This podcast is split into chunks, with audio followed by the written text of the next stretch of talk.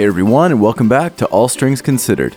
I'm your host, Scott Wolf, and today we're going to revisit my conversation with the incomparable lute and early guitar player, Paul O'Dette. All Strings Considered is brought to you in part by Guitar Salon International, the world's largest selection of fine classical and flamenco guitars and accessories, and by Audible.com. To get a free audiobook of your choice, go to audibletrial.com slash allstrings. There are over 100,000 titles to choose from for your iPhone, Android, Kindle, or MP3 player. I originally had to edit out a large section of our conversation on tuning systems, or temperament, but I keep meaning to come back to it, and so here we are. If you aren't sure what temperament is, the most frequent experience I have with it as a guitarist is when one of my students has tuned to a chord. For instance, an E chord like this one.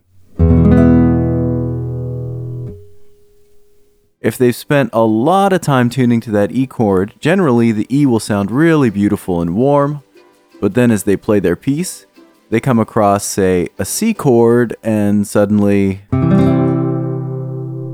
Doesn't sound great, does it? One solution, of course, is to never play a C chord and an E chord in the same song. Yeah, so that's not going to work. So the only real solution is to split the difference.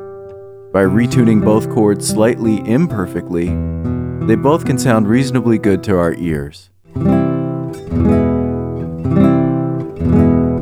And the reason why we have to make that compromise, well, for that explanation, I asked for Paul O'Dette's help. That's really useful. Yeah, you put the in the deviation from equal temperament. So for each pitch, you put plus two or minus two or whatever it happens to be. For Can you give us the temperament for dummies? temperament for dummies? Huh? Well, historically, eh, starting in the Middle Ages, they determined the size of intervals based on Pythagoras' rules for what intervals you produce by strict ratios dividing a string length. So if you have a vibrating string length and you divide it in half, you get an octave. Mm-hmm. And as you divide the string into different different ratios, you get different intervals as a result. 2 to 3, 4 to 5, etc. Mm-hmm. The size of these intervals though is quite different from what we're used to today. The result of these strict Pythagorean divisions of the vibrating string length result in fifths that are wider than modern fifths, but they happen to be harmonically pure. That is, there are no beats when you play a Pythagorean fifth. Uh-huh. Okay, so I found a couple nice YouTube videos that demonstrate this really nicely.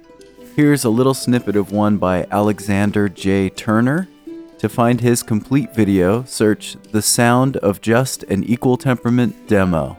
Here, Alexander compares a system called Just Temperament, which uses that Pythagorean fifth that Paul O'Dette's talking about, and then compares it with our modern system called Equal Temperament. Here's the just temperament, the natural tuning of 3 to 2.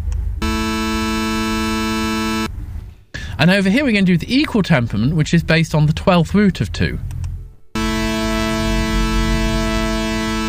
So now we can hear that there's a very, very slight misalignment in the harmonics and in the frequencies that causes them to move in and out of each other and shimmer. So, equal temperament, our modern tuning system, has a little bit thicker, a little bit more sort of, a little bit stronger feeling of vibration. That's the equal back onto the just. And just temperament, or that pure fifth, has a little bit slightly smoother, more even kind of sound. Here they both are one more time. First the pure, and then you'll hear that slightly thicker sounding equal temperament.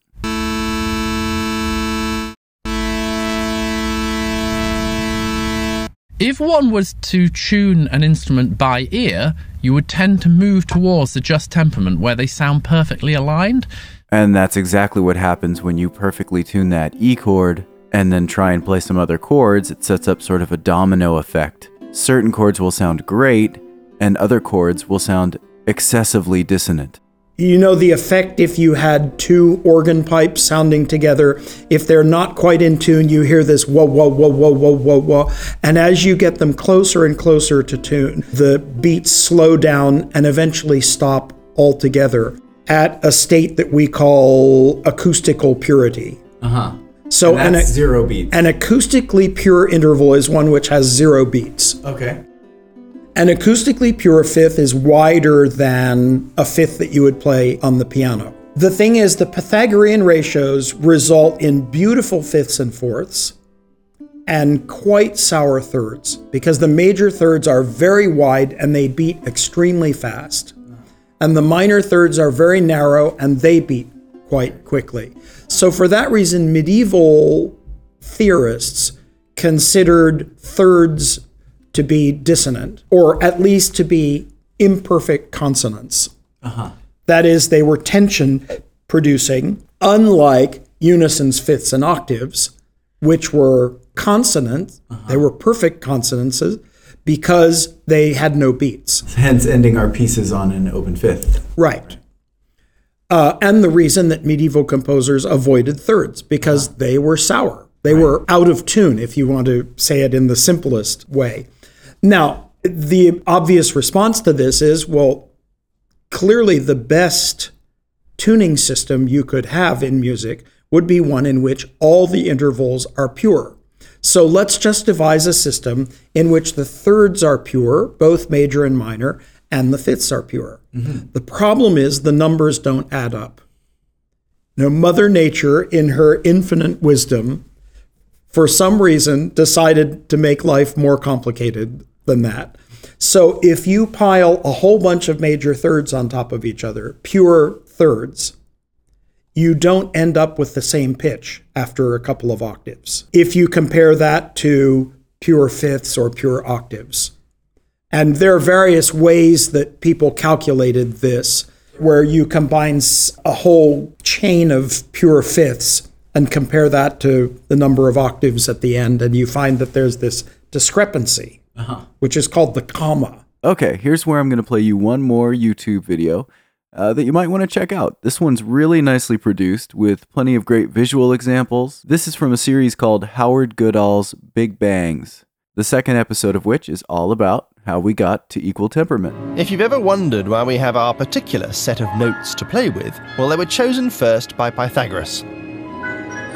And he found them by dividing pieces of metal by two thirds. If you carry on dividing by two thirds again and again, you create an infinite sequence or spiral of notes. That two thirds that he's talking about is actually a series of perfect or pure fifths. The first note is easy because that was the note we made from our original metal bar. And that's the foundation or the base of our spiral. By dividing that first piece of metal by two thirds, we were able to create a perfectly tuned new note. Call it yellow. And that goes in a bit higher up. The pitch of the sound dictates its exact position in the spiral. By dividing yellow by two thirds, we can create a third note, higher still and further round, and so on and so forth into an infinite spiral of new notes. The mathematical distance between them makes a rather satisfying shape. With the 12th note in position, you can see from above a pattern emerging with the notes roughly spaced around the circle of the octave. But when you get to the 13th note, it all goes horribly wrong. Because the 13th note wants to shove the first note out of the way. This battle to occupy the same space creates a terrible and upsetting dissonance and is the result of something known as the Pythagorean comma. And that's what you have to deal with in devising a tuning system that works for a musical instrument. Uh-huh. What happened was that in the 15th century, performers probably started performing major thirds lower than they were taught in Pythagorean temperament. Because they liked how they sounded. And it sounded more beautiful. And eventually they realized that if you sang an acoustically pure major third, the major third sounded really beautiful. Thirds and sixths were suddenly, if you adjusted the tuning, you could make them sound wonderful. The problem is you can't tune them together with pure fifths, at least not on a fixed pitch instrument like an organ or a harpsichord. Mm-hmm.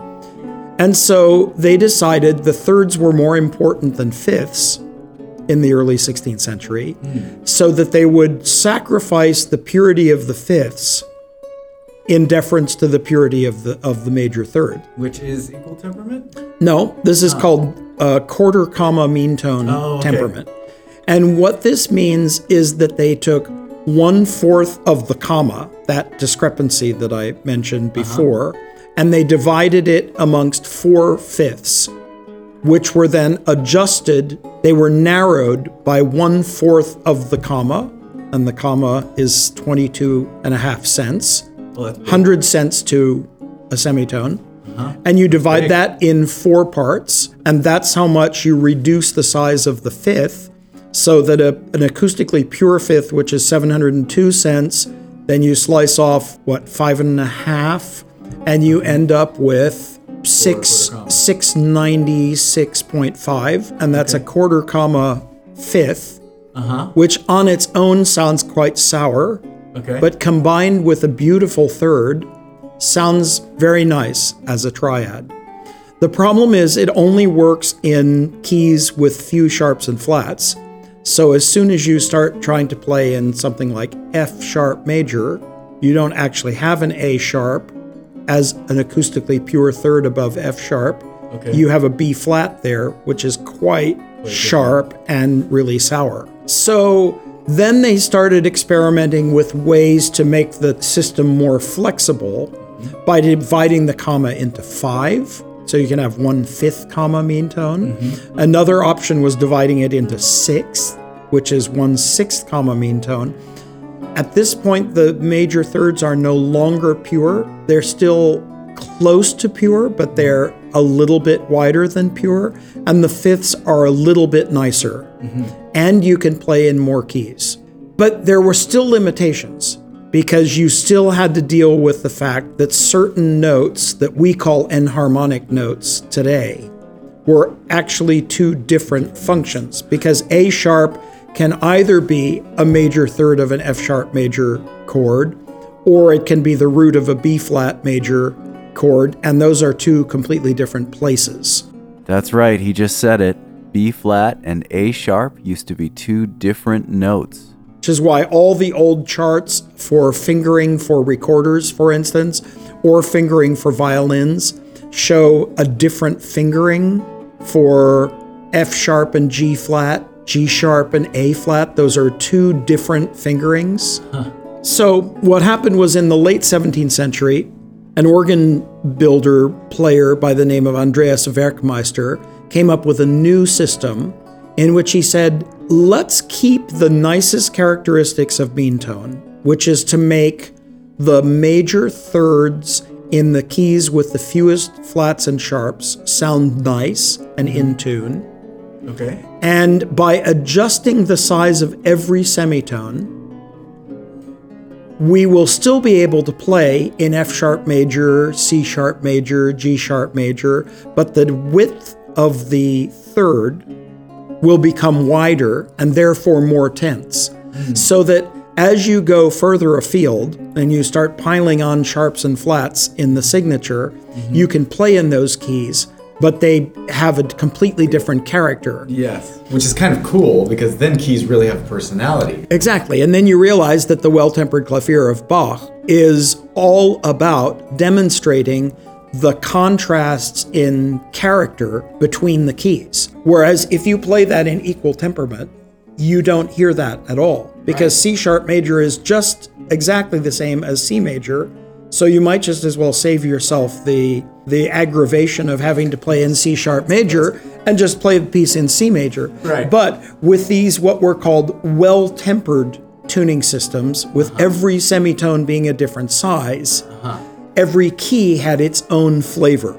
And then what happened was eventually there were people who were dealing with transposition issues where you had an organ in one pitch and a and the strings in another pitch and in trying to make the system even more flexible and allow for modulation into a wider variety of keys people suggested the possibility of dividing an octave into 12 equal semitones. Uh-huh. And this is what we call equal temperament. It was first mentioned in the 16th century as a theoretical possibility, and it was rejected. It was mentioned again in the 17th century as a theoretical possibility and rejected because it didn't sound very good. The thirds are all nasty, and the fifths aren't in tune, and basically nothing except unisons and octaves are in tune. Uh-huh. But we've become accustomed to them, and therefore it sounds okay to us. So that's the modern system where the beauty of it is that every semitone is the same, and therefore every key sounds the same. The problem with it is that everything sounds the same. You know, it's like get, telling a painter, I have now perfected colors. Here's a whole palette of gray. And now you don't have to worry about all of these contrasts between the colors. And you might say, great technological advancement on the one hand. On the other hand, what am I going to do with this? You've just given me a completely gray canvas. What am I how am I going to make music on that because you've taken all my color away? Uh-huh. And of course, the way musicians did that in the 19th century was by thinking about how to create character and color through dynamics and articulation and timbre, but you have to try to make that happen hmm. In every key. The temperament doesn't provide any of that color by itself as it had previously. I hope that's enough information Oh, that it, it. That it it. makes sense, but not so much that people are totally confused. A friend of mine at Case Western Uh-huh. Reserve University, Ross Duffin, wrote a wonderful book a couple of years ago Uh-huh. called How Equal Temperament Ruined Harmony and Why You Should Care. It's a great book. Yeah, oh, I need to read it. Yeah. How Equal Temperament Ruined Harmony and Why You Should Care.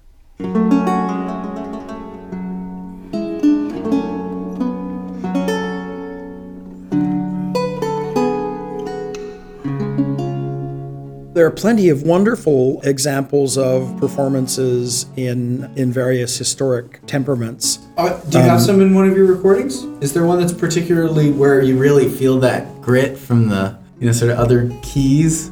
Well, that's a that's a really good question about things in my recorded output that would really demonstrate that. I always use one sixth comma mean tone Okay. on, on the lute. Um, and I'm sure that there are some examples in the Dowland box of chromatic pieces, maybe Forlorn Hope Fancy or uh, or Farewell that would that would demonstrate that. Cool. Do you want to give a little bit more of a an introduction to maybe the chromatic or the or Forlorn Hope or one of those? Well, one of the things about the use of historic temperaments in chromatic music is that you learn that the size of every semitone is different. And so every note leans in a different direction. It has a different color. And getting used to the leaning tendencies of each of the notes in, in chromatic music is part of the expression hmm. you l- learn to gauge the amount of tension or lack of tension in each harmony. And the harmonic color that results from this is a very strong guide towards how to perform the music. Obviously, the more tense an interval or the more tense a harmony is through the tuning, you can exaggerate as a player by having a, a, a more assertive or acerbic tone color on those biting dissonances and to have something that's much more warm and relaxed on the consonants around it. The feeling that a dissonance is like digging your nails into somebody's wrist uh-huh. and then you relax the, the nails so that you let go of the pain and they feel pleasure again is the, the sense of a dissonance and a resolution.